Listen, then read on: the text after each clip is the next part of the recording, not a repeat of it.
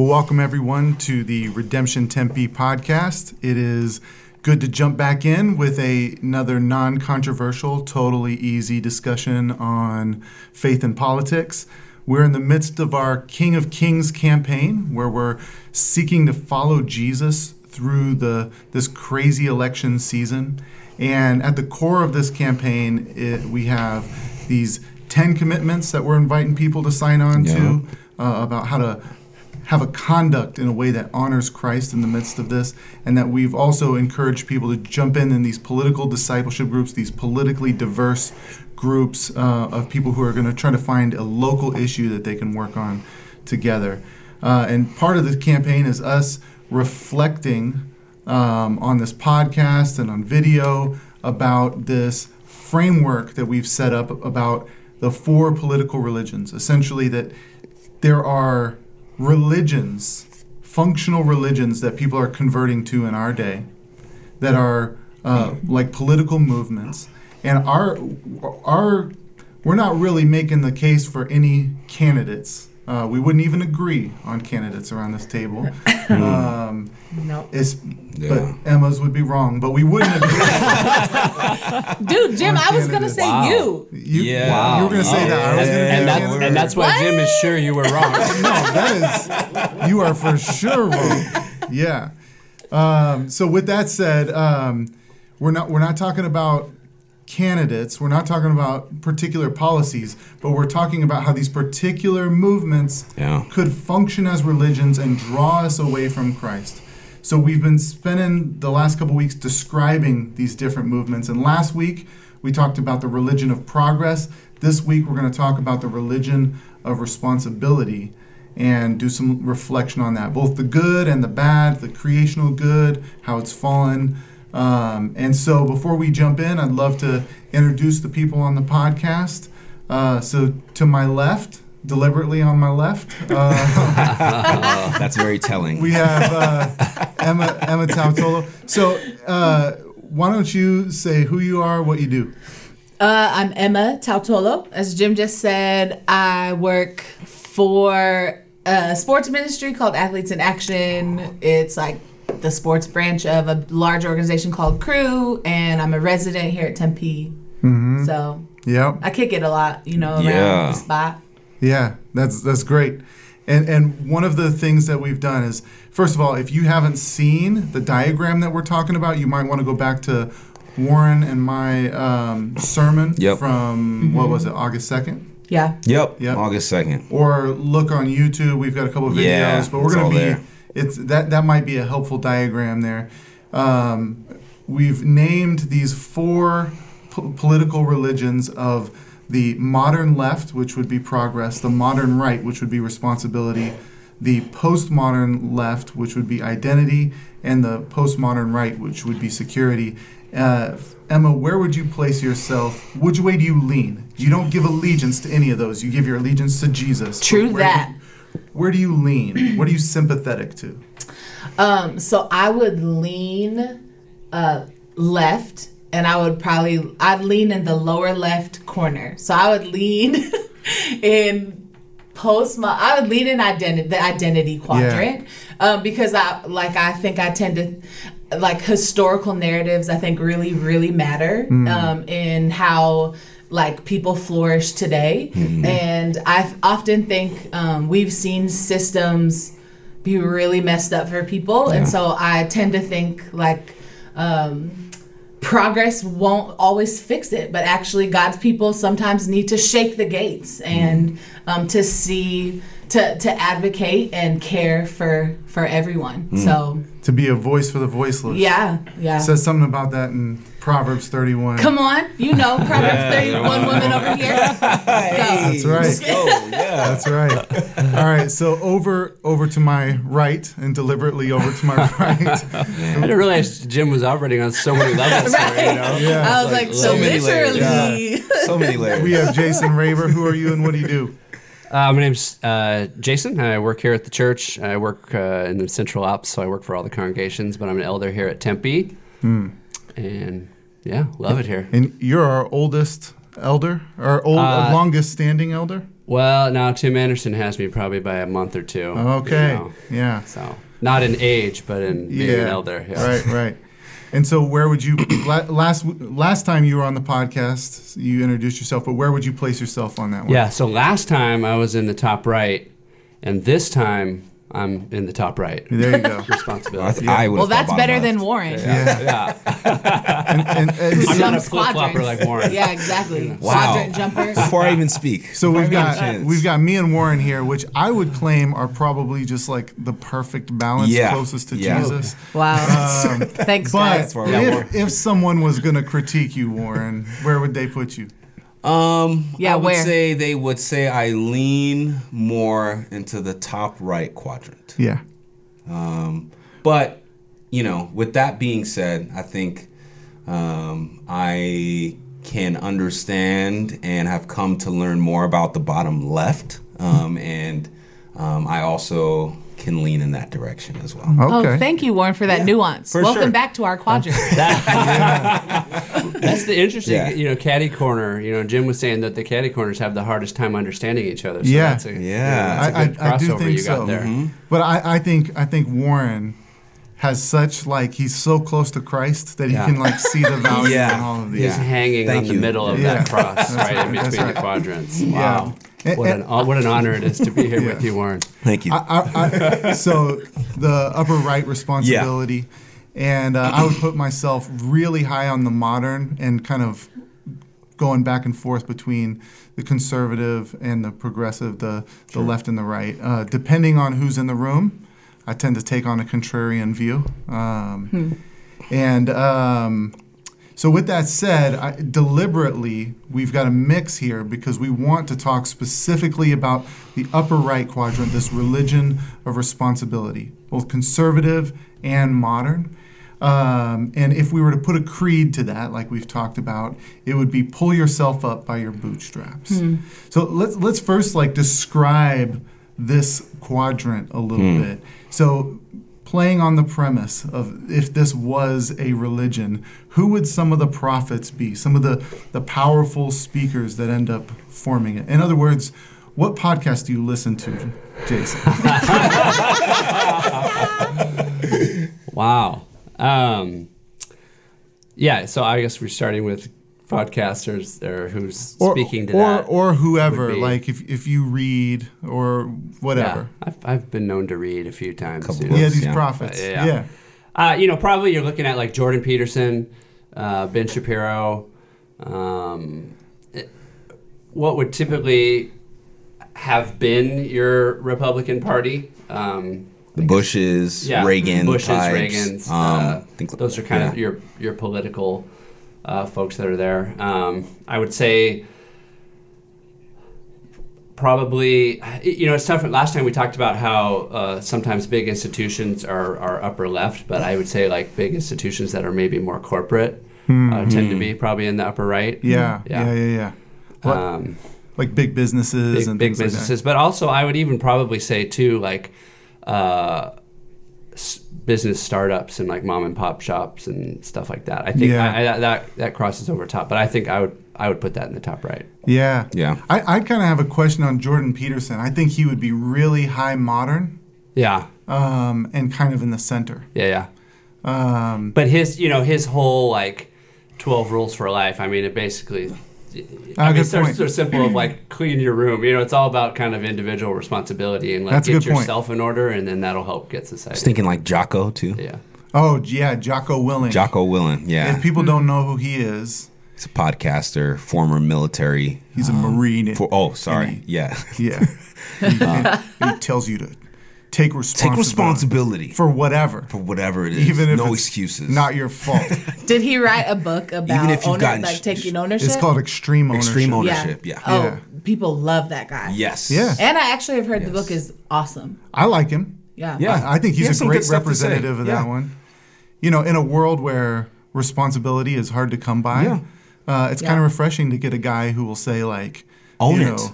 Know, the Yeah. the monsoon in Bangladesh. Take I take responsibility. it was my fault. It was my fault. No, but it really it, it, it is refreshing that like le- like leadership wise, like Absolutely. of this like yeah, that you like extreme own- ownership. ownership, You yeah. own your like. I'm like that is refreshing in leadership. Yeah, Yeah. yeah, yeah, yeah, totally. Um, so, uh, would you throw anyone else on that list, Emma? No, the people I wrote down were just the the presidents. I put Mm. the George Bush Yeah, and Reagan, even though. Well, yeah, I've only heard a lot about Reagan. It's not like I was. I wasn't really. I was born right around when he was the president. yeah, yeah. So, yeah. I think he was the one who really got that movement Yeah. a lot of momentum. like a lot of pushback on like social services and Yeah. like you know just being able to you know uh, advance yourself economically and Yeah. um, that kind of spirit behind like can doism right like I can we can do it yeah I, yeah I would throw. Uh, you've got economists like Milton Friedman, Yeah. Friedrich Hayek, and especially Thomas. Sowell. Thomas Sowell yeah, Yeah. because he's a black Yep. guy and he says like, Yeah. you got to take responsibility and those sorts of things. right So, right yeah that uh, would be his view of like how people of color are gonna advance or lift themselves up in this country is like you have to take ownership and um, yeah I've noticed that a lot of times with Sowell, like he he really Mm-hmm. is very thoughtful, but most people don't read him. They mostly weaponize him. yeah Um, that's but when you do read him, you see that there's a great deal of nuance there. Um, and then maybe like some, what would be some sacred texts? Like the if if people are doing their devotionals daily, they're they're they're either reading or listening to some text Yeah. that is shaping their life. It's like their spiritual rhythm. Maybe even more, they might say, people might be like, I'm, a, I'm definitely a Christian. But if you looked at what is the input that's truly shaping their life, You know, I was thinking about this question. I don't have like a sacred text per se, but I can say like the spirit behind the American dream um, of that. Like you can come to this country with whatever your means are, and if you take the responsibility and work hard enough, you can work yourself up into, you know, uh, a high degree of high level of uh, economic prosperity. Um, yeah, if you just kind of work hard at it, take responsibility for your life every day, that you can like the world is your oyster. What, what, Yeah, what would you say? I don't know. Sa- sacred text. I don't know, but I, I almost I feel like uh, the the texts or the narratives that are revered are the success stories. Yeah. Uh, Yes. So, Yes. So started yeah. here and now they're here. Look how Right. great this is, and look how great the system is Right. that has helped them achieve that. And Yeah. Anybody Where- can do it. As so long I would say it. I would Yeah. contrast it, and this maybe I can get spicy with Emma here to the bottom left, where I'd say their sacred texts are failures, Hmm. like more pointing towards this is how it was bad. This is how this thing has gone bad, and then top right is this is how this has gone good. Yeah, I I kind of agree with you. I Yeah. think the bottom left we would focus on like the the injustices and the foundations that have played into where we are now. Yeah. Um, whereas your side would say like. We had a black president. What about Oprah? You know, Yeah. like they. And, and the way I would put it is like you take the um, the exception and make it the rule. Right. Yeah. So, yeah. yeah. That's I, you know, when I'm thinking of sacred texts, I'm thinking of uh, probably ha- about half of the folks on Fox News. The other half would kind of be in the security yeah. Yeah.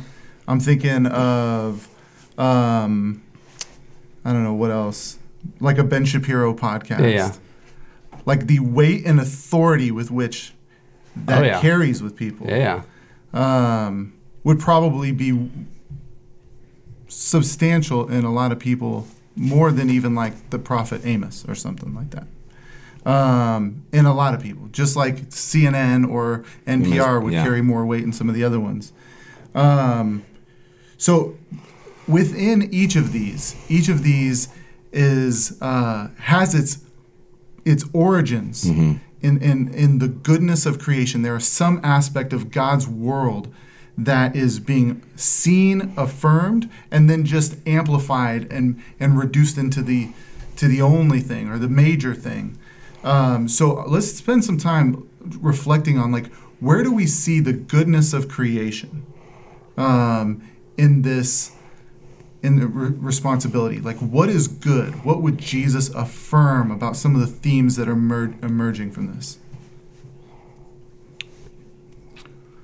Yeah, I I mean, I definitely think just even that word responsibility, and I think um, recognizing that our our personal actions have value, Yeah. um, and that you know, so idea uh, thoughts like personal sanctification or progressive sanctification or moving. Progressive I, sanctification. yeah, you know, hey, that's right.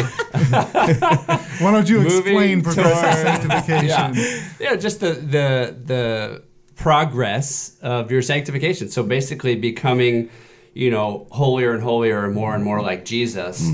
Um, so I, I think there's a good, and you know, we're, we're, there's definitely a bad side of that. But if we're talking about the goods right now, I, I think the good side of that is is acknowledging uh, your own sinfulness, and then acknowledging your part in dealing with that. And, you know, but it's hard to talk just about the good without going to the bad of that. But I'll You can just with leave it there for now. Yeah, I'll, Yeah, just, yeah. I'll just leave it there. But Emma, I, I want to hear from you. I'll give you a second to think Y'all about are it. like, go on ahead and tell us. No, I mean, yeah, I I mean, like in we talked about it in our sermon, but in like Genesis two, like God imparts a responsibility on like Adam and Eve to care for the garden. Yeah. right? like there's a a good sense of like them being able to. Um, to tend to the garden, to keep it, to name the animals. Like there's a sense of responsibility that is uh, given to them um, by God. So, Yeah. like, yeah, just like from the beginning, we see that like God wants us to be responsible when it comes to creation. Yeah. Yeah. I, I think if you even if you look at, at text, when- you know, when it talks about um, before pointing out your neighbor's sin, you know, look at the log in your own eye. I feel like that's kind of summed up in that to where it's it's more of a it's more of a looking at yourself and saying, what can I do to address my own sin and to take care of my own business Right. Yeah. before trying to tell other Right. people what's going on. Yeah, I also think.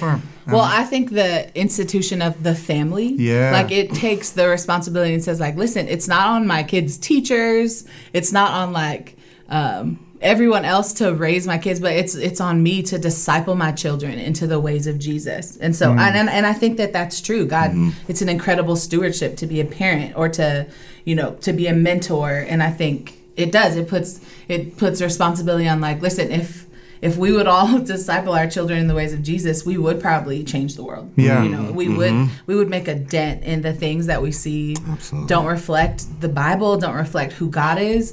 Like if we raise our families and our kids and our communities that way, we would see the world change. Yeah. You see a strong, hard work ethic Right. from it. Yeah, like there are texts that say like if you don't work, you don't eat. Like you know what I mean? There's there's text that talks about um, yeah the uh, uh, results of slothfulness. Right? There's like a responsibility that we are to have in life if we are to like you know survive. Like that's that's critical to our survival. Yeah. Yeah. And it actually undercuts a lot of the fatalism that Right. pops up in the world. Um, I remember someone, a missionary, telling me a story about how there was a that you know you would go to this certain village. I forget what where the location is, and you would see this beautiful picture of of these women all day long holding Yeah. water on their head and walking to the well and bringing water back and forth. And it made great for great photography. But when you pressed in deeper uh, to what was going on, they had a worldview that was animistic in a sense. It said that the ground is sacred and you can't like dig it up or else you'll like offend the soil god or something like that. And um, and that and that women were born as women and had to were fatal. It was like a, their fate to do the lesser, the harder work and the less important work. And so all day long they were just carrying their this water on their head. But a biblical when the gospel was preached, there was a biblical worldview that came into place that said, actually, we have responsibility over this ground and the responsibility to cultivate it. And they dug a canal that brought it to the village. And instead of messing with these women's necks um, all day long, carrying this water back and forth, they were they were given this sense of agency. This responsibility over the ground um, to, to care for it and to provide for their families, and that women and men were created equal and had this equal dignity of agency and, Yeah. and work. And and some might step in and say, well, why are you why are you challenging uh, the local culture there? Um, Yeah. But that actually, the challenge of that local culture was actually a very liberating thing. Yeah, and I can just like you know that makes me think of something that this may get me canceled, but that's all right. Like I'm okay with that. Hey, if you haven't been Cancel canceled culture. yet- I don't care. Yeah, I don't care. Yeah. I don't care, y'all. Um, so, um, yeah, and that is some of my like what you're describing there with that like sense of agency that's given like to to them in that situ- those women in that situation. That's some of my um, I guess struggles when it comes to like even the conversation around race um, in the country. It's like um, I think sometimes even the best good intention liberals in the way that they approach the issue um, when it comes to like injustice and stuff like that it feels like uh, an almost um, yeah it feels like the way that they're t- that people of color are talked about some some ways like their agency has been removed from them and it's just like everything is just happening to them um, and so um, yeah I, that that Don't you just, think that's happened at some point? At least slavery is that. Yes, yes, no, no, I agree. I agree. There Yeah. are like, and I'm not saying that it's things haven't happened. I'm Right. not saying that, but I'm saying like, um, there is uh like a responsibility that we have as humans as well to like care for our like communities and to like make good and wise decisions. I'm like, it almost feels like when the conversation is framed that way, it's like this people because all of this has happened to them, they are incapable of making like any good decisions, and I don't think that's helpful. Yeah, yeah. Yeah. Well, um, so we've affirmed the good. Yeah. Let's let's talk about let's talk about the fall. Yeah. So when when responsibility becomes an ultimate thing and ultimately like an idol that all of life is oriented around. Yeah. Um, wh- where do we see, where do we see life starting to go awry, to diminish? Because all idols result in a diminishing of God's world. Where would you see that? Well, I think the for me the hugest idol I see in it is is individualism. Yeah. Is like you totally disregard community, you regard you disregard the context of which um like scripture was given to us, like that we theologize in community, right? It well, you also it also disregards, I think, shalom. Yeah. Like this idea of universal flourishing that we all flourish together. Um, because because we're so it's all about like individualism. Me and my family, we're good. We get ours, and so it disregards. Yeah, like this idea of like how do we how does everyone flourish? Like none of us flourish unless we're all flourishing. I think that is uh, the concept of sh- biblical shalom.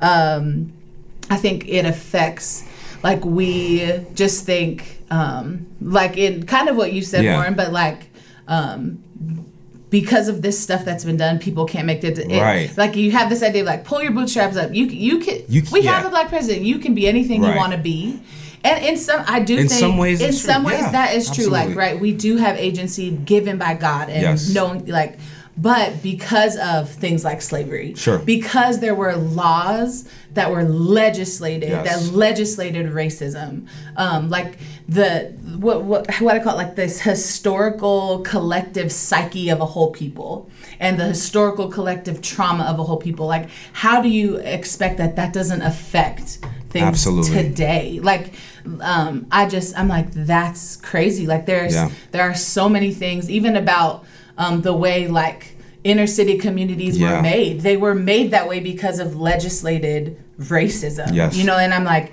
and there are things at play so it doesn't like so my thing is like of course i don't take agency away like it's not like you have zero responsibility um, but it but we can't just ignore these Absolutely. historical narratives that have greatly affected um, the way we do justice the way we operate today the way whole people groups um, and and the psyche of whole people groups and the trauma like affect the way we all flourish um, together. And so but individualism will do that. Because Yeah. you'll just if i'm good me and mine's is good then we're good. Yeah, you know and i'm like that's not true. Yeah, Yeah. um, I think I think it's interesting you bring up individualism because I feel like that's far less pervasive up top than it is down below.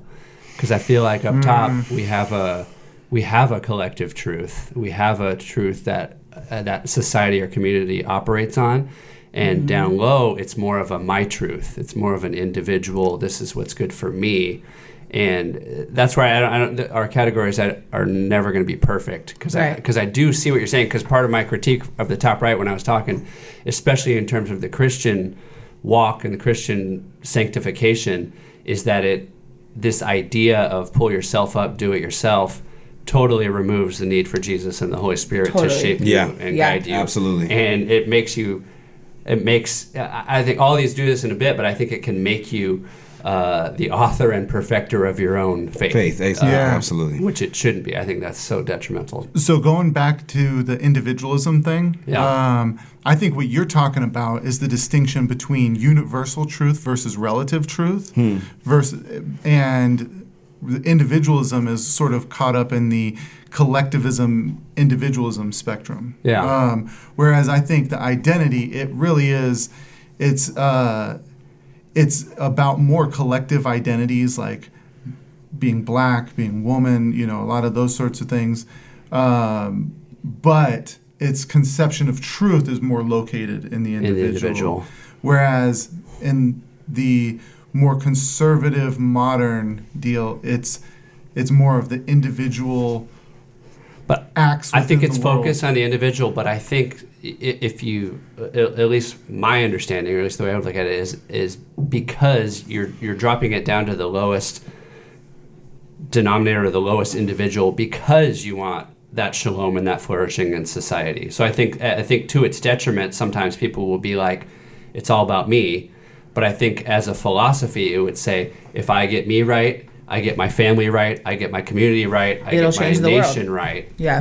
that that would bring about peace. and and it would if there weren't a sin Yeah. um, and b if everyone was starting at the same level Yeah. at Yeah, the same place same absolutely. opportunities Exactly. Yeah. same uh, those sorts of things um, but the but there but there is sin and nobody anywhere starts at the exact same place. Exactly. So 100% so it, Hence why I think that So- I'm like, no that's exactly our differences. so you say that and then everybody no matter where they lean they're like exactly Exactly.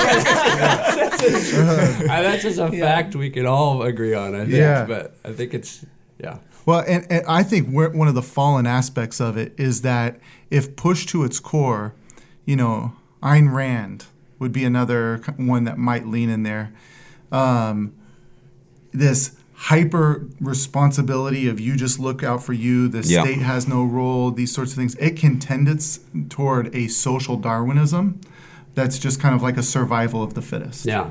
like that that uh, if that thing gets its full momentum my daughter who's on the autism spectrum who uh, if she works twice as hard as a lot of the people in that deal is still not going to get economically ahead she may have to live with us for a long time if not forever um, she has literally special needs.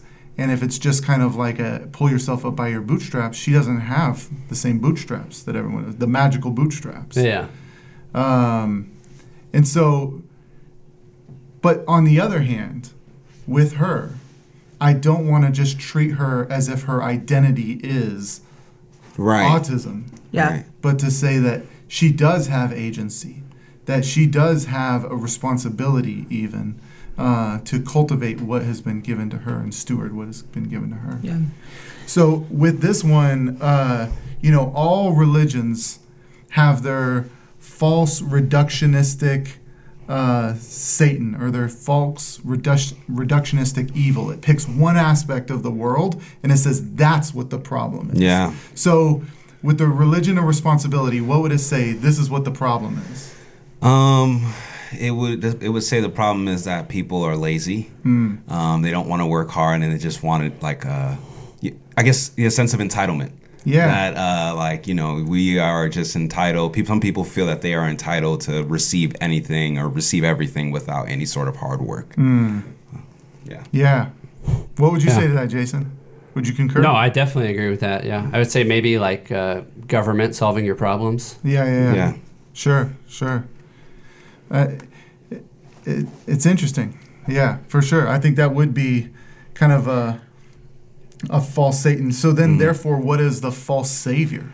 Yourself. How so?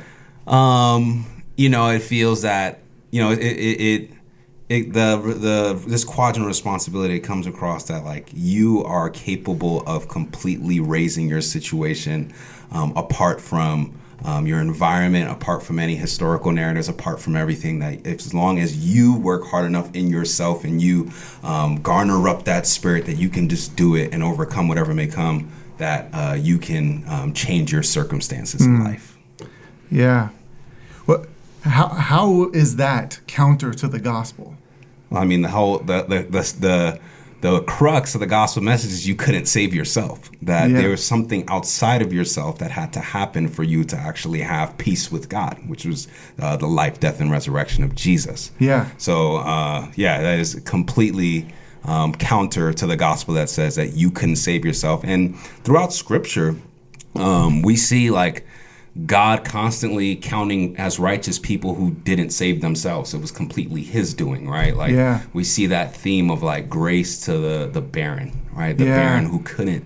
Um, you know, we think about Sarah or, or Hagar, like these folks who they couldn't uh, take responsibility for the situation, but it is God's doing alone. Yeah. it's like uh, uh, what was what saved them was ultimately their salvation. So Yeah. um, yeah, I think the gospel is actually very much. Um, if you fall into that quadrant, it's very hard to like reconcile that with the gospel that says you couldn't save yourself. Yeah. I think another false savior in that quadrant could be morality. Like you think, it, like there's the idea if we just all had good morals, like Yeah. if we had good morality, like the world would be a different place. Um, it would we would yeah, it, we could fix a lot of the problems that I- we see. I think it's more a specific set of morality. Yeah. I think each Exactly. quadrant has their Exactly. That's a great point. yeah. Exactly. That's a great point. Yeah, because that's what I was saying. More depending on how you define morality, Yeah. it's dangerous because then you're you're talking about like uh, just undermining like whole cultures where you're like, well, in our culture, this is actually what's right, Right. and this is wrong in your culture, or we think this is biblical, so you're unbiblical, Right. and I'm like, ah, that's dangerous. Um, Yeah. yeah. It's it's interesting how the moral code. This kind of goes off of the the diagram a bit, but like the moral code by which you judge the world is tends to be the things with which you most easily can You're deal. good at. Yeah. the worst sins are the ones you don't struggle with. exactly. Exactly. Um, yeah, yeah. So, what you know, we were talking about the f- how it contrasts with the gospel, Yeah. and you know, this is one that I can lean into sometimes. Hmm. Um, and when I do, I find th- that often what it will produce is a lack of awe and wonder toward hmm. God. Uh, because when I feel like I'm basically doing a good job myself and I'm holding things together myself, there's just a sense that, you know, maybe I kind of need Jesus a little bit and on like a cosmic level, but on a human level, I'm doing pretty good. You know? Yeah. I, Absolutely. I think that's wh- when Jesus tells the rich young ruler and or explain, you know, what Yeah. he tells him, and then explains to his disciples that it's very difficult for a rich man Yeah. to enter the kingdom of God. I think it's because of that. Hmm. I think for a, a big part of that, if you have experienced, you know, whether you've, I guess, received it from your family or earned it yourself, you you don't naturally feel as easily like God has blessed you. Like you mm, almost feel like you've been blessed by your own hands. Yeah. Mm-hmm. Yeah. Yeah. So it's uh yeah, so true. Well, Bob Goudzwaard, who I've brought up before, mm-hmm. he really makes the case that in all ideologies, if there isn't Christ who dies for you, each ideology will make its own human sacrifice yeah. it will it will choose a group of humans um, that it's okay with sacrificing and they will suffer uh, for the sake of the rest of the whole so last week we talked about with progress the human sacrifices like babies abortion Yeah. those sorts of things but with responsibility. What's the human sacrifice? What's being sacrificed instead of the death of Christ? I was just thinking like the poor, like people who are economically disadvantaged. They're, um, you know, sacrificed on the altar of like they're just not able to be responsible, so they don't, you know, they deserve everything that comes to them, right? Um, and again, the gospel completely counters that narrative because it doesn't give us what we deserve. Um, so, Is that a is that a a I'm struggling with Yeah. that, saying that there's Okay. a sacrifice there because uh, it, it seems, and, and maybe this is a sacrifice, but maybe a, a a lack of willingness to to help. Would that be more of a sacrifice? Because I don't know that there's a or, or maybe help me think through this. But how is there like an actual like action or narrative? Yeah, that no, that's a good point. It's you a it's a Or is it passive. it's a passive Yeah. thing. Um, so it would be more of a it's it's more uh, it's more of a maybe a lack of of sympathy or empathy. empathy. Okay. Um, yeah. I don't know. May, call out my blind spot here, but Yeah. I, I, Yeah, yeah, A lack of listening, yeah, no, no, and learning. No, Yeah. it's it's a human being made in the image of God. Um, survives rape. Um, flees. Goes through gas chamber and is tortured. Loses three kids in the process. Uh, lives as a um, refugee in a refugee camp. Gets experiences even more horrific things. Loses an arm. Um, man. starves. Um, then uh, does everything right to do in, to go into the refugee process, and then is just about to become a refugee and get a place in America or somewhere else. And then people are like, yeah, I think we have too many immigrants here. And shuts it off. And that person spends another 20 years over there. That's a human sacrifice. That, that feels to me like a bottom right sacrifice, though. Yeah, th- that's a that I think that's a good point. Yeah. That's a good point. Um, the the hmm. Let me think about that because I think So- you made a good point. Well, the way I heard your question. Save that one for two weeks. From Yeah, sounds good. The way I heard your question, Jim, is just who gets the sh- like who gets thrown under the bus in this quadrant, like who gets Who suffers? who Yeah. suffers yeah who gets like the bo- the short end of the stick Yeah. um, whether people intend for it to happen or not and i was thinking the poor Right. or the most vulnerable um, like people with ch- special needs but Sure. also like yeah economically disadvantaged um, because i think like this unchecked this this quadrant unchecked could lead to people devoid of compassion, empathy, or generosity because it's all about. I mean, again, this is unchecked. I'm not saying like this is everyone, but I do think it could lead to that. Like, and I think of um, like in who God was forming and shaping His people to be from the beginning, right? And the law, the gleaning laws that He gave Israel. Like, listen, y'all need to leave food behind so the people, the the poor, the can come there is a way for them to live and survive. So I, I'm just thinking like this this thing unchecked far out. The people that suffer are the poor, the most vulnerable, the marginalized of our communities, um, who aren't in the centerfold. But And I was just thinking about this too, and like maybe we can unpack this thought like a- as I talk about it because I haven't said this. Maybe before. this is the one that gets Maybe this canceled. yeah, it probably was last one, but let's see. No, but I'm just thinking like the natural trajectory of how our lives, like our like our lives, like when we're babies and kids, like we cannot be responsible for ourselves, right? Right. There's like parents and family and community that needs to be responsible for us, and then there's like that small period in the grand scope of things where we're able to kind of do things, and you know, um, if you know, if, if most of us, I'm not speaking for everyone, are able to like kind of control somewhat of outcomes or you know to to to have some sense of responsibility over our lives. But then we get old again and it's like we can't be responsible for ourselves. Like there's like people that need to care for us like a whole uh, social security systems like so there is like a sense that in life that like that almost dispels the notion of complete responsibility and just like how the trajectory of life goes. Yeah. For sure, on the individual autonomous level. Yeah, Yeah. absolutely. Yeah, Jason, would you would you say that people in that quadrant tend to have less compassion on the poor?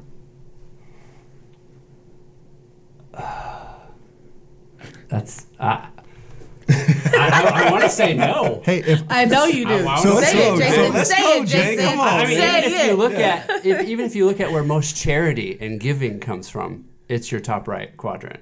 yeah, but honestly, does most charity does not actually go to serving the poorest of the poor, does it? But we think it does.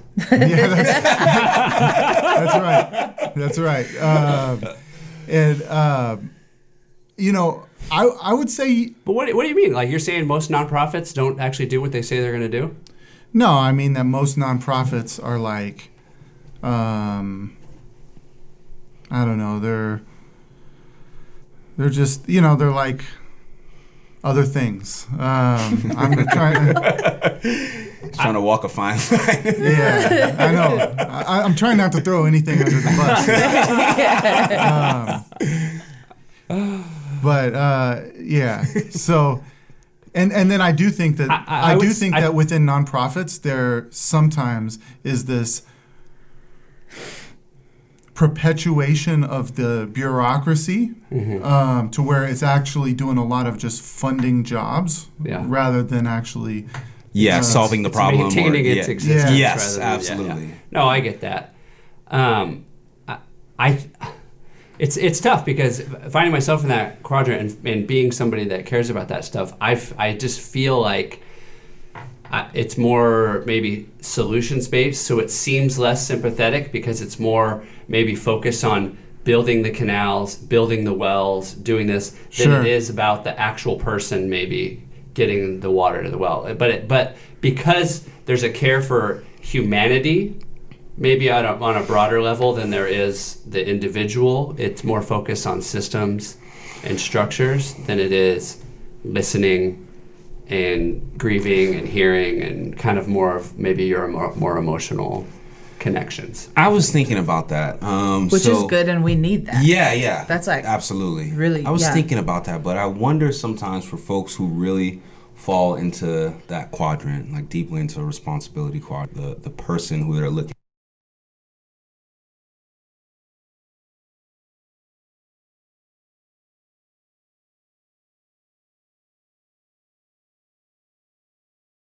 Than this woman and with her circumstances.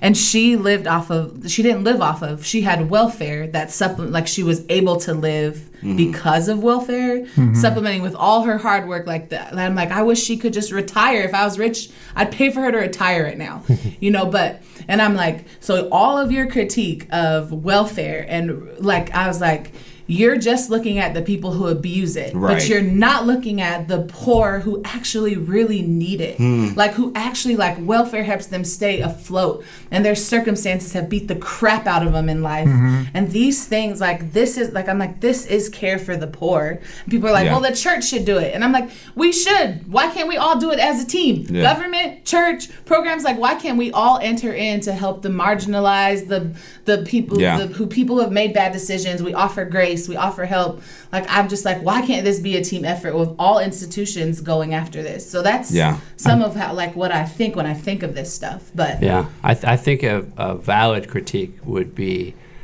um, would be a focus on abuses of of systems. Yeah. you know, Oh, like yeah. so of welfare, a focus on the people that shouldn't be getting it. yeah Um, and so it comes hard at the whole system without seeing maybe the, the goods of it and the Yeah. good that it can do. Um, You know, growing up, I saw both. yeah I saw, Yeah. I mean, within Yeah. even my own family. Um, let's see, I'm not going to throw anyone in. no names Jim. don't throw no names out Yo, I sure hope Uncle Yeah. Uncle Mullins ain't listening. yeah, yeah. But but you would get, you would get, um, the person who, um, had, like literally disabled because of like, uh, certain head trauma and things like that, but still raising three kids and you know, and the condescending look that people would give to this person Hmm. or treat this person. Um, and then on the other hand, you know, there were some times where it was like, I'm trying to be so non-specific uh, that uh, and a person would had the opportunity to get jobs, but because of the programs that were helping Yeah. her out, um, it was act- it would actually be a pay cut Yeah. in order for her to like get a job, Yeah. and it would diminish her life to do so.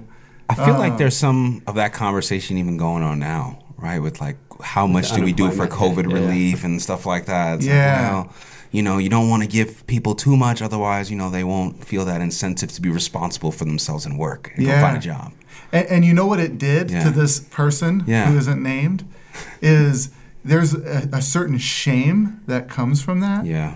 uh, and a certain dignity and like sense of purpose that comes with work that e- probably more effect than the lack of money was the shame Mm-hmm. of being in that.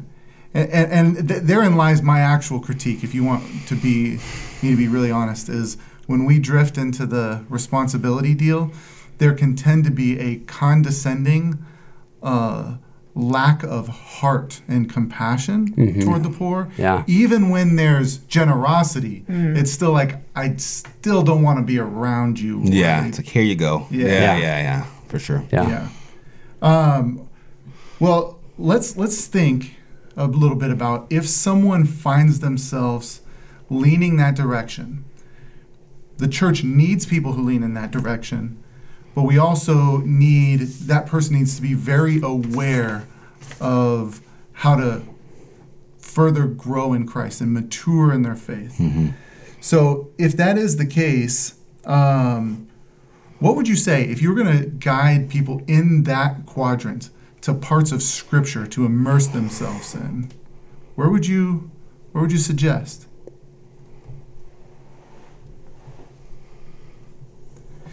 I, actually, while we're thinking of that, I think maybe the flip question would be good too. Is what are the parts of Scripture that people in that quadrant tend to really go to and and affirm? Oh yeah, we love the scriptures on personal holiness. We love a good sermon on repentance. Yeah, Yeah. that's right. The, the the proverbs on prosperity. Yeah, right. Yeah. Ecclesiastes, Yeah, yeah, some of that wisdom literature.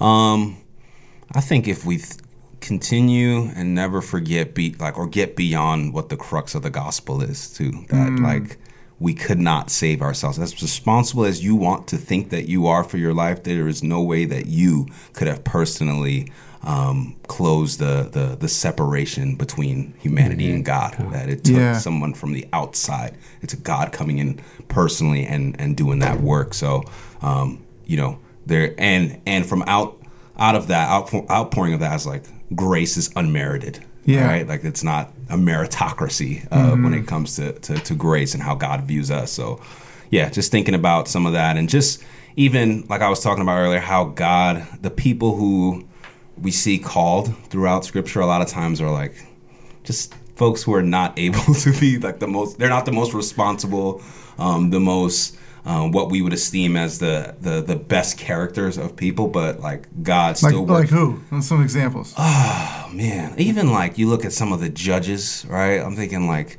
gideon and um, uh, abraham right like uh, Yeah. abraham like he does a good deal of deception throughout his story right Yeah. um, and there are ways that like yeah, Rahab. Rahab, yeah, yeah. You know, we look at some of these biblical characters. You know, they don't. We were talking about that moral code that this code that this quadrant kind of esteems people to. They weren't able to meet that. Yeah. Right? But it wasn't their own doing that, like the, that uh, w- w- was is what made them counted as like righteous in the eyes of God. It was God's doing alone. So, Hmm.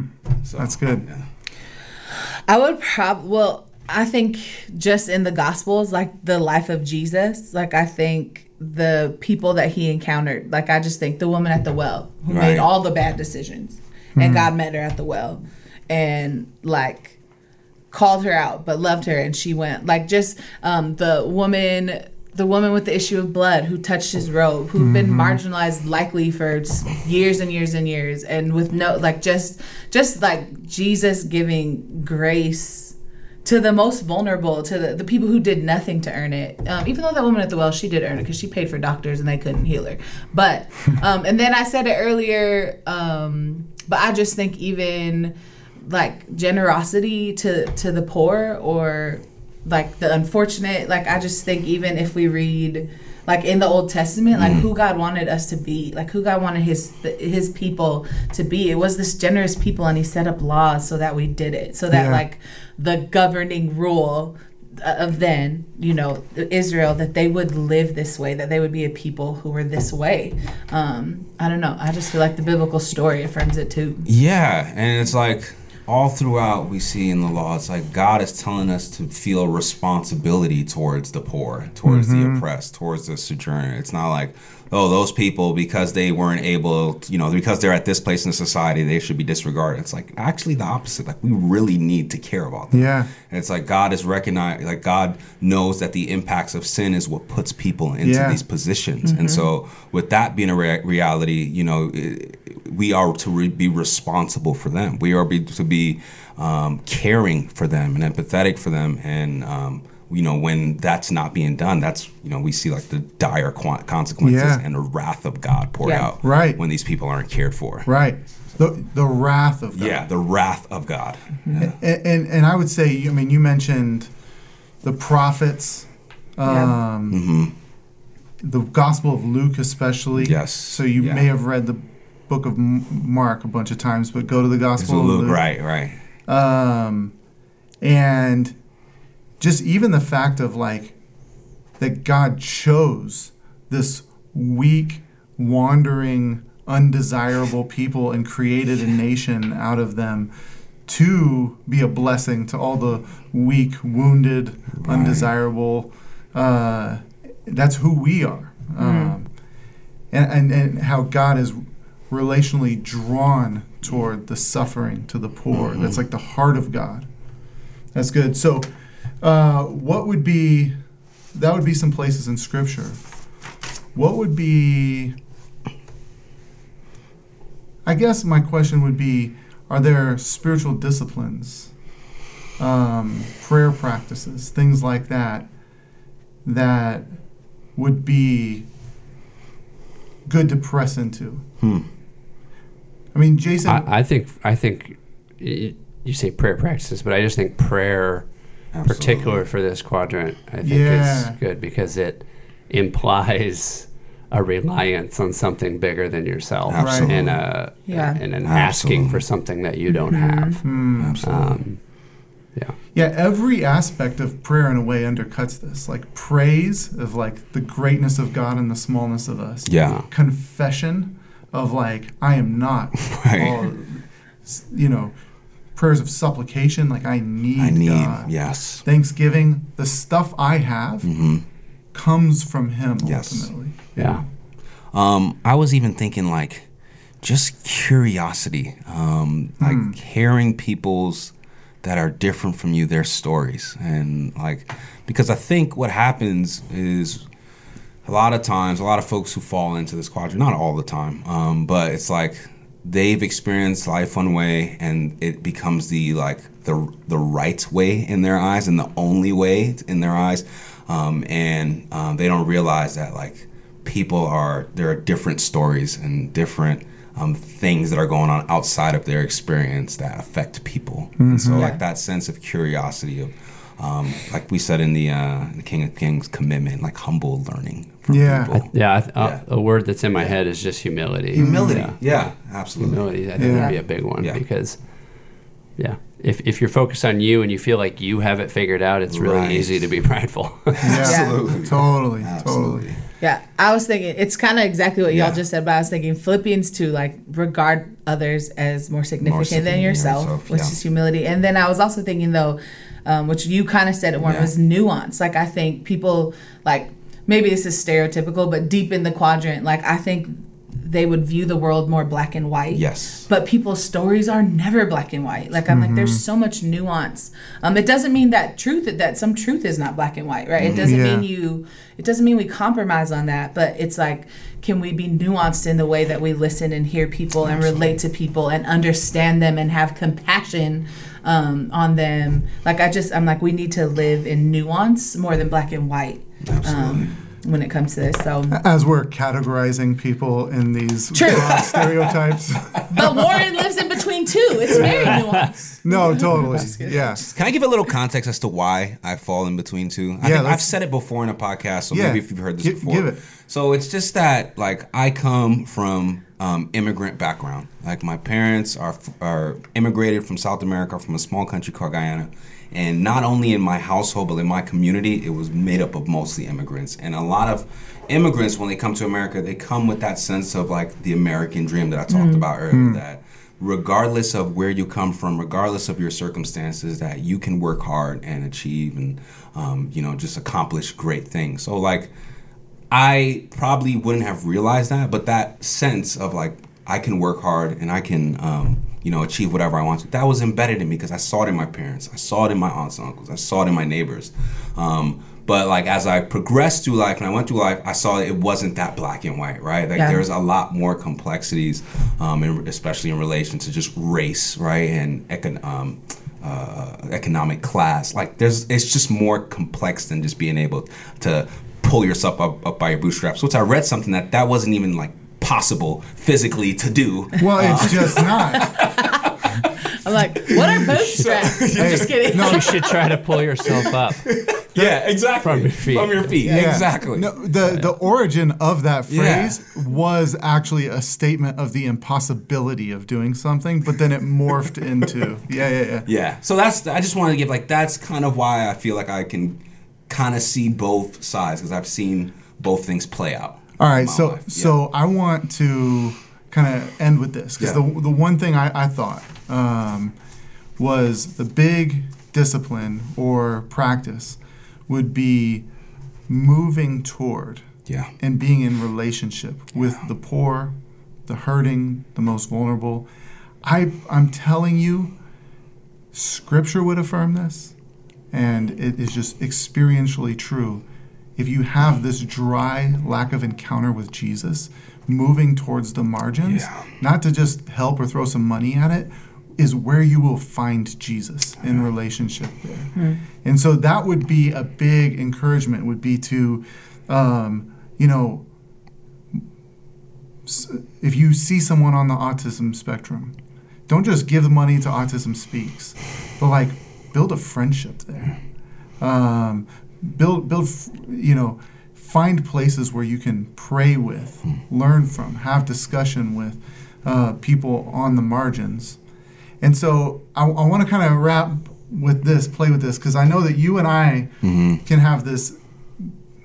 We've got some similar things, I think Yeah. in that when you've been there and you've like struggled there can be this like desire to be like i don't want to move back in that direction Absolutely. i've done my time Yeah, and i feel like i'm doing pretty good now do you, is that a di- Oh, experience you What, what do you mean? What direction? What you mean? Absolutely. if you've been in a like to be poor Yeah. and Yeah. then to no longer Yes. be poor Oh, Yeah. gotcha. and then you've got cousins and mm-hmm. Oh, uncles yeah. and friends and people like that like that jesus would call you to move towards Yeah. and you're you're like, like, whoa, "Nah." whoa, Jesus, we're going this direction. yeah yeah, yeah. we're going forward. right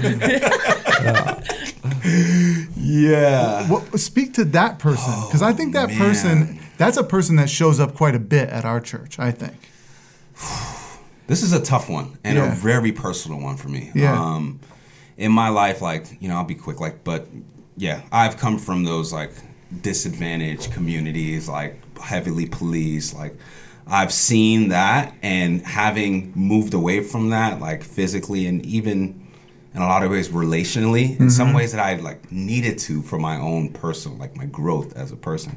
It's really hard sometimes to turn around and say like, "Hey, let me give you a hand forward. Like, let me give you a hand out, a hand up."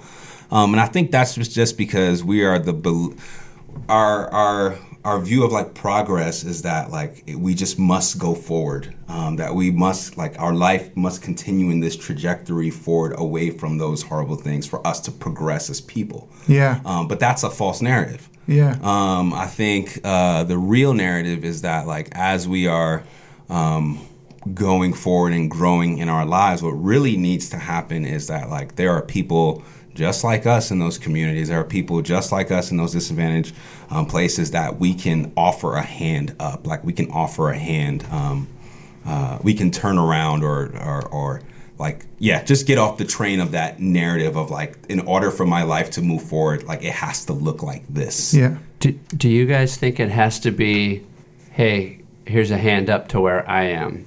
No, that's No. that's part of no, no, No. for sure. Yeah. This, Okay. Actually, this is the problem with the way I think. Yeah. If I'm being real. Yeah. Is that my relationship with a lot of the, lot of folks uh, that I grew up with or whatever can I think take a condescending posture Absolutely. of let me help you Let get me help where you I I'm am. Yeah, sorry. And there there are certain folks where I've been actually discipled into new Yeah. cultural I- ideologies, and um, there are things that I need to return to, Yes.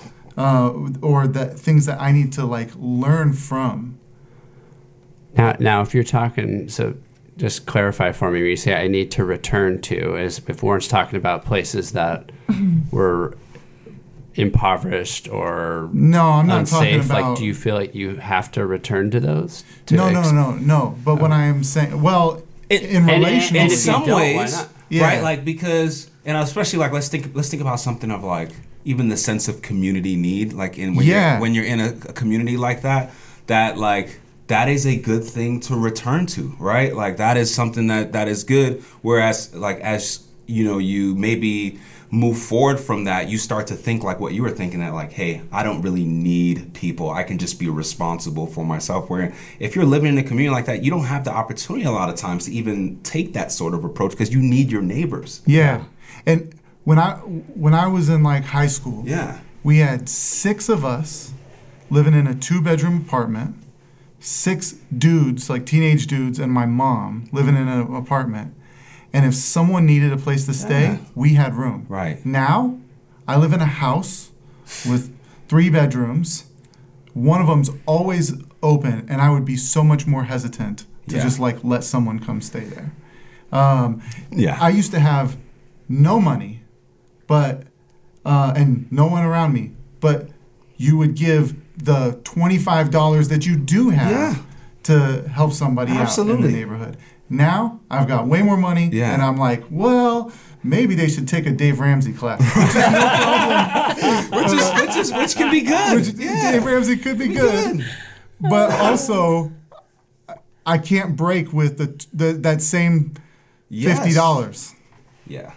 You know that sort of thing that I feel like I've lost. All of a sudden, you find yourself asking the question, what are they going to do with that fifty dollars? Like it's more important to you now, even though you have more money than maybe the twenty five was back in the day. Yeah, but that's that can be a self-serving suspicion that justifies my No, lack of that's- generosity. yeah, no, exactly. Yeah, yeah, yeah. exactly. I think with every class you hop to, though, there's different values, and so like I think you're living by different values, good and bad, probably. Like that, we all live by different values as the, with different classes we live Well, in. and, and more than just like values in a relativistic sense, I would say things about Jesus' kingdom Yeah. that people cared about, like the believers in in this group and how they would embody that, some of that stuff. But I would look down on them because um, they don't have the. I, I can define more theological terms than they can. Yeah. But my prayer life is Mm. weak. Um, yep. you know and i think theology is massively important Mm-hmm. and but also it's theological that i don't pray very much you know that's Yeah, a that's sovereignty. a implicit theology Yeah. Yeah. yeah does that make sense Yeah, kind of. I it, it. I mean, there's so many questions. I don't want to keep dragging this on, but yeah you get the would last would you would you regard it as a a responsibility of yours to help pull those individuals from poverty through things that you would say are personal responsibility things, taking a Dave Ramsey class? Or is it more about sympathizing, empathizing, going back and learning? I mean, and, and I know it's probably both, but what, what priority or what expectation do you put on yourself to say, here are some very practical things and things that are in God's law or in God's wisdom that would that would pull you out of poverty, or is it just like you're impoverished? Let's do it. Well, well, I would say that there's a couple of things. One is speaking about economic poverty, and and I think goes both ways, right? Um, I would say, yeah, there are some of those like biblical principles and things like that, but there is also a generosity that should be there that I, I feel like I've honestly lost. Hmm. On the other hand, I think that there's a spiritual poverty that I can have sometimes Yes. of Yeah. prayerlessness, of a lack of generosity, a lack of Yes. risk taking um, that has been diminished as I've been in my little safe bubble. Absolutely. That they need to pull me out of that poverty. Absolutely. That's kind of what I would say. Yeah. Absolutely. I It's agree. mutual.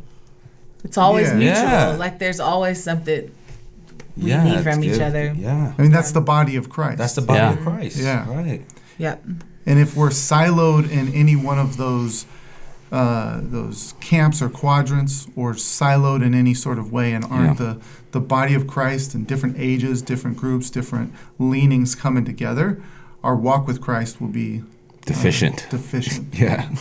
So with that said, go press into some uh, relationships that make you a little uncomfortable, so you can be more like Jesus. Mm. And so next time we're going to talk about uh, identity, the religion of identity. You get picked on next time, Emma. I don't think I'm on that one. Uh, we're going to put you on that one. Yeah. I don't. I don't get to be there for that one. I know. I was like, you don't want Wow. me Do you and wanna be there battle that more? Uh, you know I want to be there. We'll, we'll get you I think on we there. need more- I think we need more mics River. on this Me and. Raber like to play the boxing ring a little bit. Uh, Jason, I uh. might have to send you a message. Yeah, Yeah. We, need, we need a paywall where me and Emma can really get after it. you gotta pay to hear it. That's right. That's right. well, w- with that said, uh, we'll go ahead and wrap up for today. Yeah. Uh, if you haven't signed the King of Kings covenant uh, commitment, not covenant commitment, go ahead and do that. And if you have some little individual phrase that we said that you have a big problem with, you probably misheard us say something. So just email me and I'll clarify it. So have a good day, everyone. Thanks, guys. Thanks. Bye, guys.